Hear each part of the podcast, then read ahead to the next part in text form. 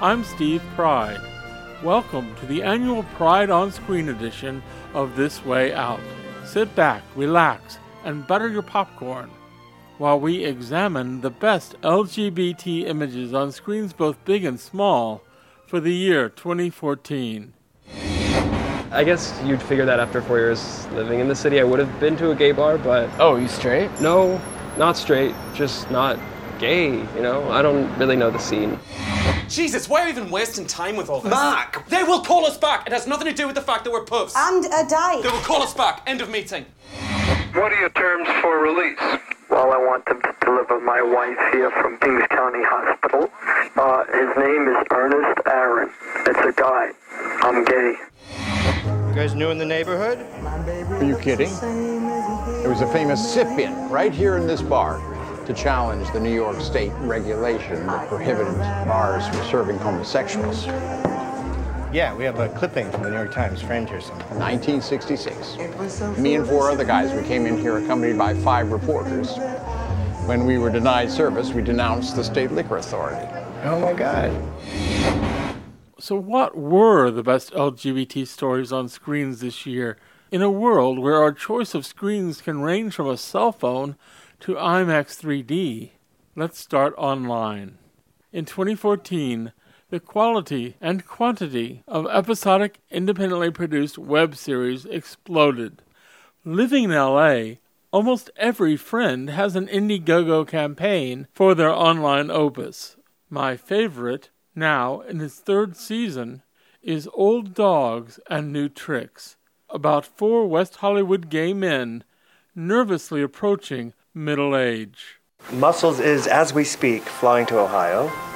Ross is still in seclusion, and Brad and I are still not talking. For those who haven't seen Old Dogs and New Tricks, who are these men and how do we get to season three? How do I recap two seasons in 30 seconds? Writer and star Leon Acord. Four old guys, 40 ish to 50 ish. My character Nathan fell for a 25 year old guy who broke his heart. The character Ross, played by David Pevsner, is a struggling actor who was a big star in the 90s on TV and made the mistake of suing Aaron Spelling and has been washed up ever since. Muscles, played by Jeffrey Patrick Olson, is a personal trainer who looks like a porn mm. star but acts like a uh, 16 year old Jewish American princess. He's not putting out. He actually just broke up with his boyfriend when we last saw him. And the fourth character, Brad, played by Kurt Bonham, is a uh, 80s one hit wonder who is known for um, his endowments, shall we say, and has made a life exploring that. But there's no denying the continuing impact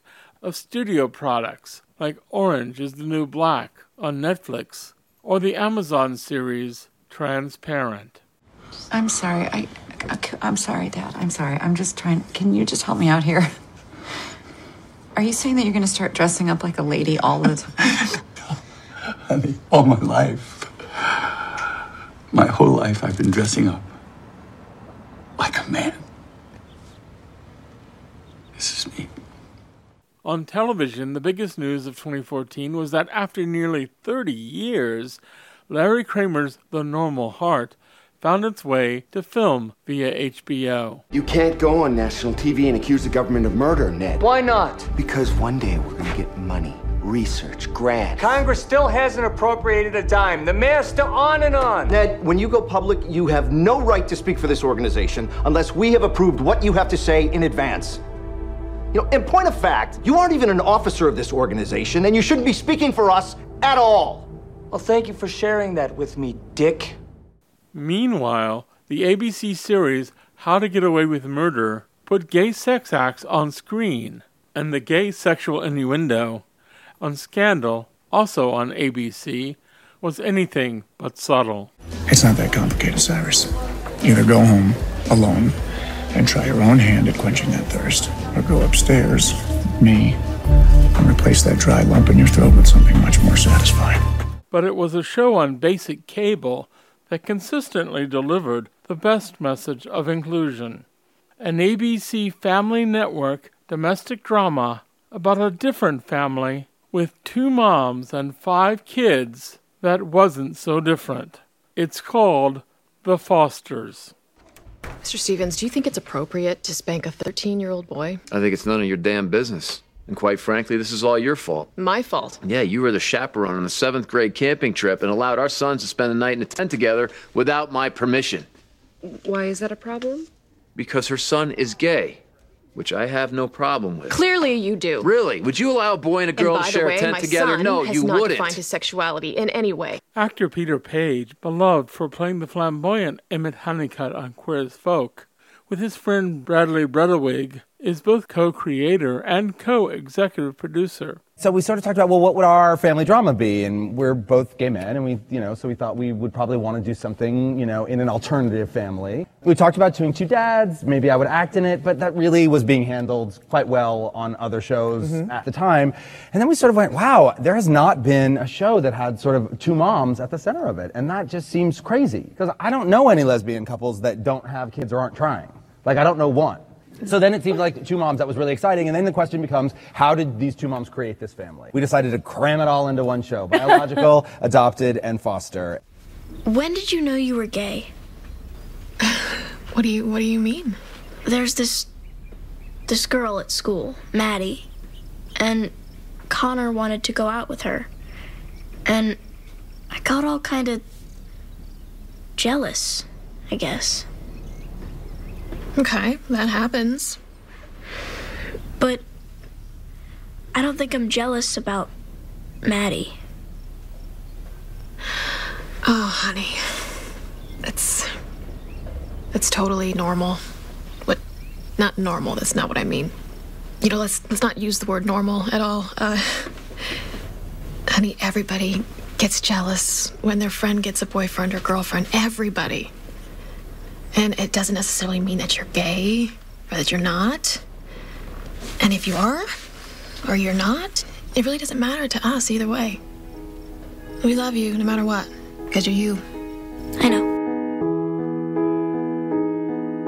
So, what's the big picture on the big screen? The best examples of LGBT film at a theater near you in 2014. Everyone's list is different, but for me, it begins with number 10 Tom at the Farm. I'm Xavier Dolan. I'm a Quebecois Canadian filmmaker and actor and producer. It's in French, so we'll forego a clip, but it's about a grieving man meeting his lover's family who are not aware of their son's sexual orientation. Well, maybe his tormenting, straightish, hot older brother was aware.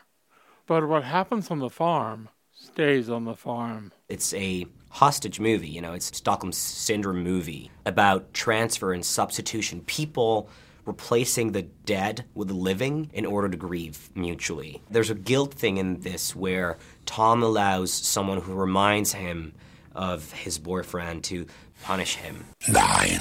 Getting Go. I'm Cory Krueckeberg. I'm the director of the GoDoc Project. The film is about a young guy in New York City who's graduating from college, trying to figure out what he wants to do with his life, and he becomes obsessed with a nightlife personality that he sort of spies on online.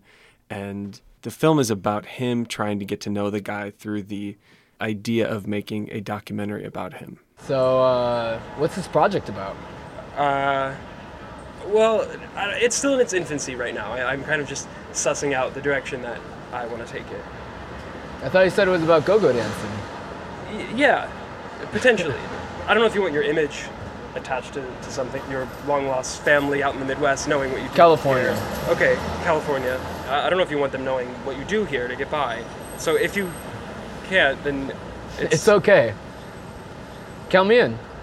Um, wow. Confession Getting Go did not have a theatrical release, but after countless film festivals, it was released on DVD and VOD this year. 8. Lyle. Lyle, honey. Come here, Lyle, honey. It's not something you'll find in any of the Victorians. There's one there in the master bedroom, too. And this one is your classic marble. This is the two bedroom? Yep. Like I said, you guys are lucky, new to town, and lucky So, how did you even find out about this place? Hey, Lyle. Lyle, come over here with mommy, okay? Why, hey, little sweetheart. I'm Stewart Thorndike and I directed Lyle. So, Lyle is about a couple who moves into their dream home and tragedy strikes when their baby dies. It's really just the lead character, Leah. Gaby Hoffmann plays Leah. Her dealing with the grief. And it starts to turn to paranoia and horror. And there's a cast of suspicious characters in this house. Like Getting Go, Lyle also did not have a theatrical release. But after a short award winning run at major U.S. film festivals, Stewart released it free online for much of the year. 7. Stranger by the Lake. Since it's our second film in French and there's more sex than dialogue, we'll forego a clip for this one as well. And the plot of this complex and graphic psychological film is simple, at least according to writer director Alain Guiraudie. There's a man who see another man drown another man, so and he fall in love with him, and at the end, we wonder if the other man will kill him. Six. The dog. All in all, August 22nd, 1972 was a summer day just like any other summer day. Hot, humid, close, with everyone trying to get a bit of relief from the oppressive heat and humidity. And then it happened. At 2:58 p.m. that afternoon, two men entered a bank in Brooklyn and began what turned out to be the most sensational, most bizarre, most unbelievable bank robbery in the history of crime. I'm Frank Keraudren, one of the two directors of the documentary The Dog. The Dog is about a man called John Wojtowicz who uh, attempted to rob a bank in Brooklyn in 1972 to pay for his lover's sex change operation. And that story, if it sounds familiar, it's because it became Sidney Lumet's Dog Day Afternoon with Al Pacino. You know something, people? You're going to be remembered the rest of your lives for the day you got held up and kidnapped. We made history here. Al Pacino. Dog Day Afternoon. A true story. And our film, The Dog, is the story of the real life bank robber. All right, fellas, you gotta move back. The more visible bank robber is 27-year-old John Wojtowicz, an out-of-work New York City resident and an admitted homosexual who left his wife and two children three years ago. We're almost halfway there, so don't go away. There's a lot more after this important message. Hi, this is Thom Fitzgerald, writer director of The Hanging Garden, Beefcake, The Event, and Three Needles. You're listening to a special Pride on Screen on This Way Out, the international radio magazine for all of our sexually diverse communities. Welcome back. I'm Steve Pride, and we're talking about the best LGBT films of 2014. Next up, 5. The Imitation Game. What's the matter? What if I don't fancy being with Joan in, in that way? Because you're a homosexual. I suspected. Should, should I tell her? Y- You know, in my admittedly limited experience, women tend to be a bit touchy about accidentally marrying homosexuals. Perhaps not spreading this information about might be in your best interest. I care for her, I truly do. I just don't know if I can uh, pretend. You can't tell anyone, Alan. It's illegal. A film about Alan Turing, the codebreaker who helped the Allies win World War II, is long overdue, and this one is very well done. So, in case you're wondering what keeps it from appearing higher on my list, is not how little attention is given to his homosexuality, but the film's fabrication of a blackmail scenario, in which Turing technically commits treason by protecting a spy. The Soviets and us, we're on the same side. What I'm doing will help Britain. I have to tell uh, Denniston. No, you don't. Because if you tell him my secret, I'll tell him yours. Do you know what they do to homosexuals? You'll never be able to work again, never be able to teach. Your precious machine. I doubt you'll ever see him again.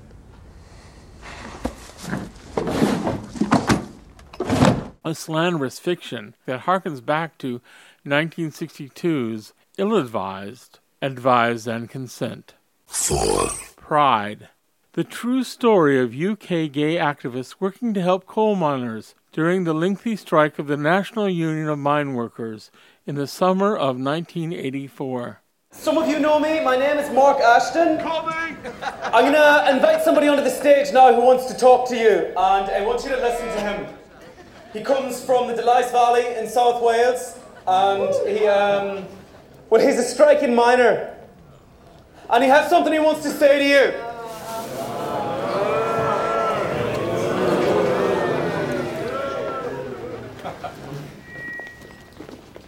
I've had a,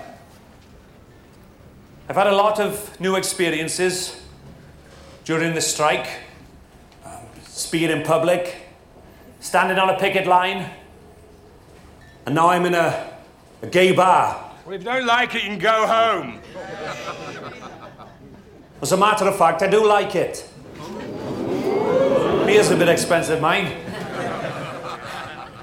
But really, there's only one difference between this and a bar in South Wales. The women. They're a lot more feminine in here.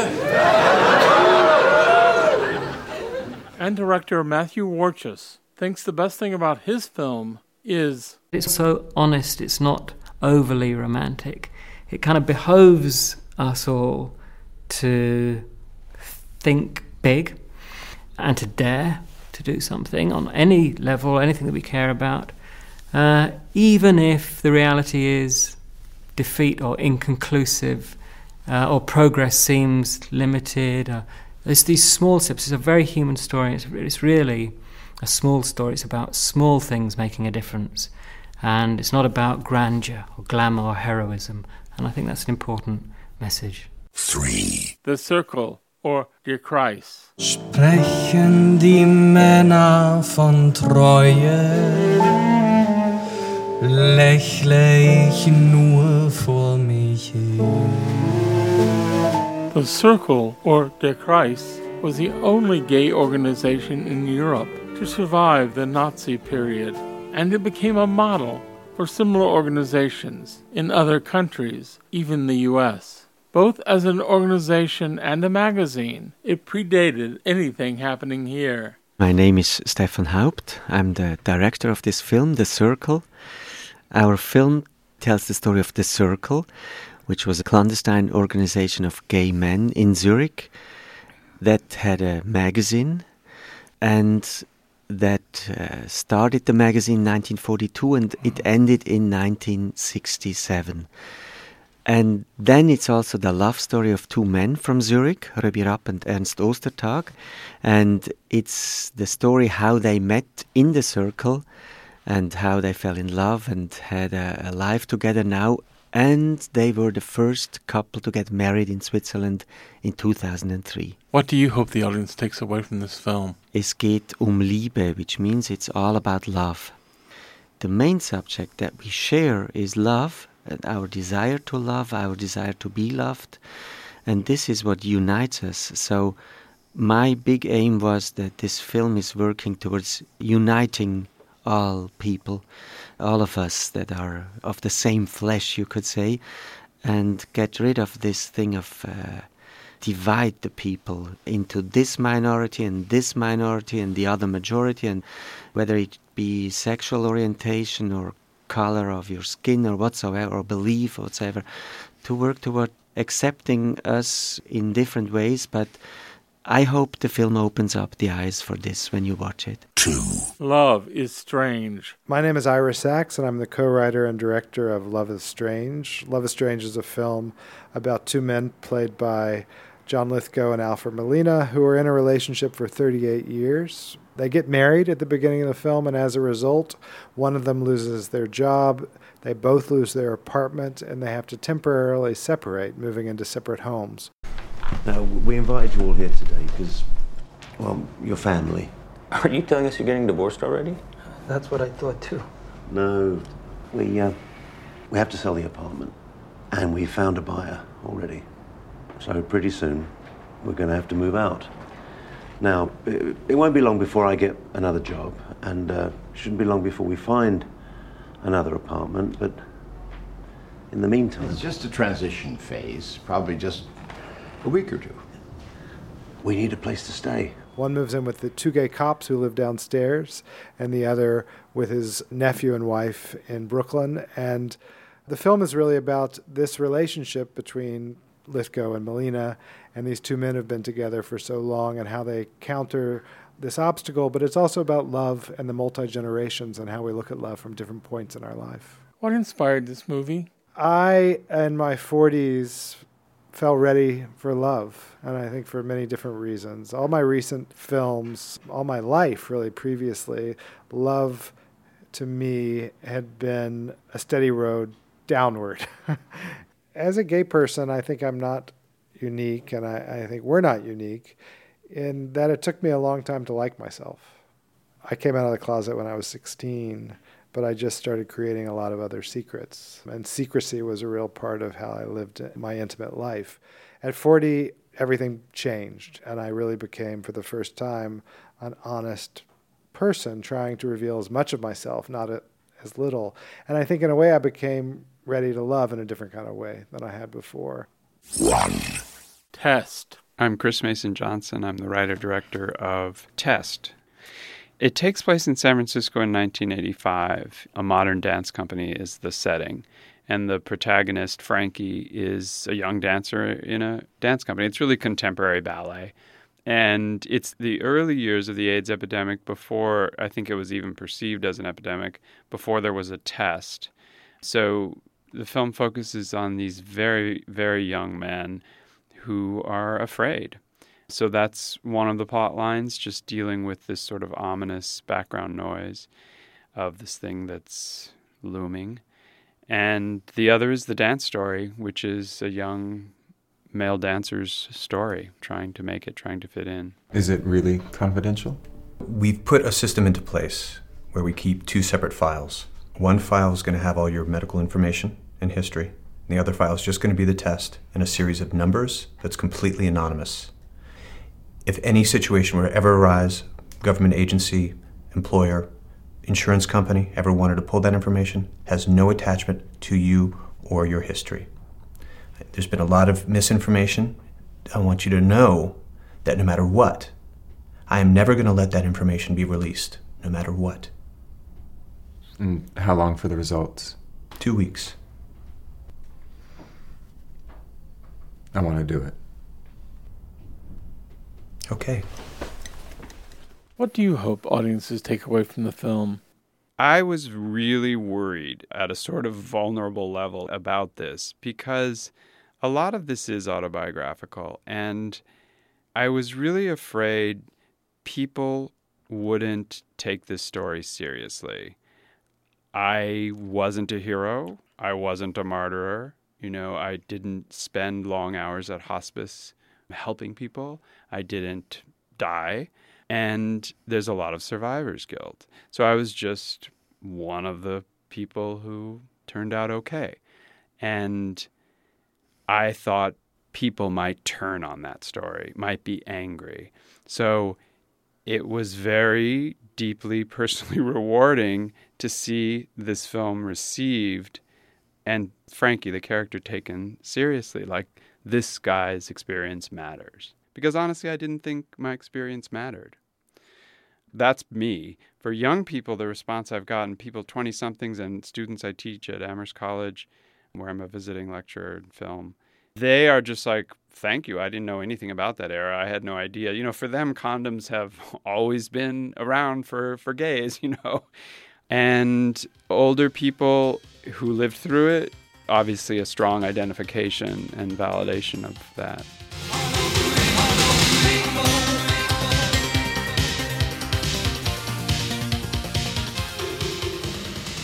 As always, this was a highly personal selection. These are the movies that touched, excited, challenged, and haunted me the most in 2014. 10. Tom at the Farm. 9. Getting Go. 8. Lyle. 7. Stranger by the Lake.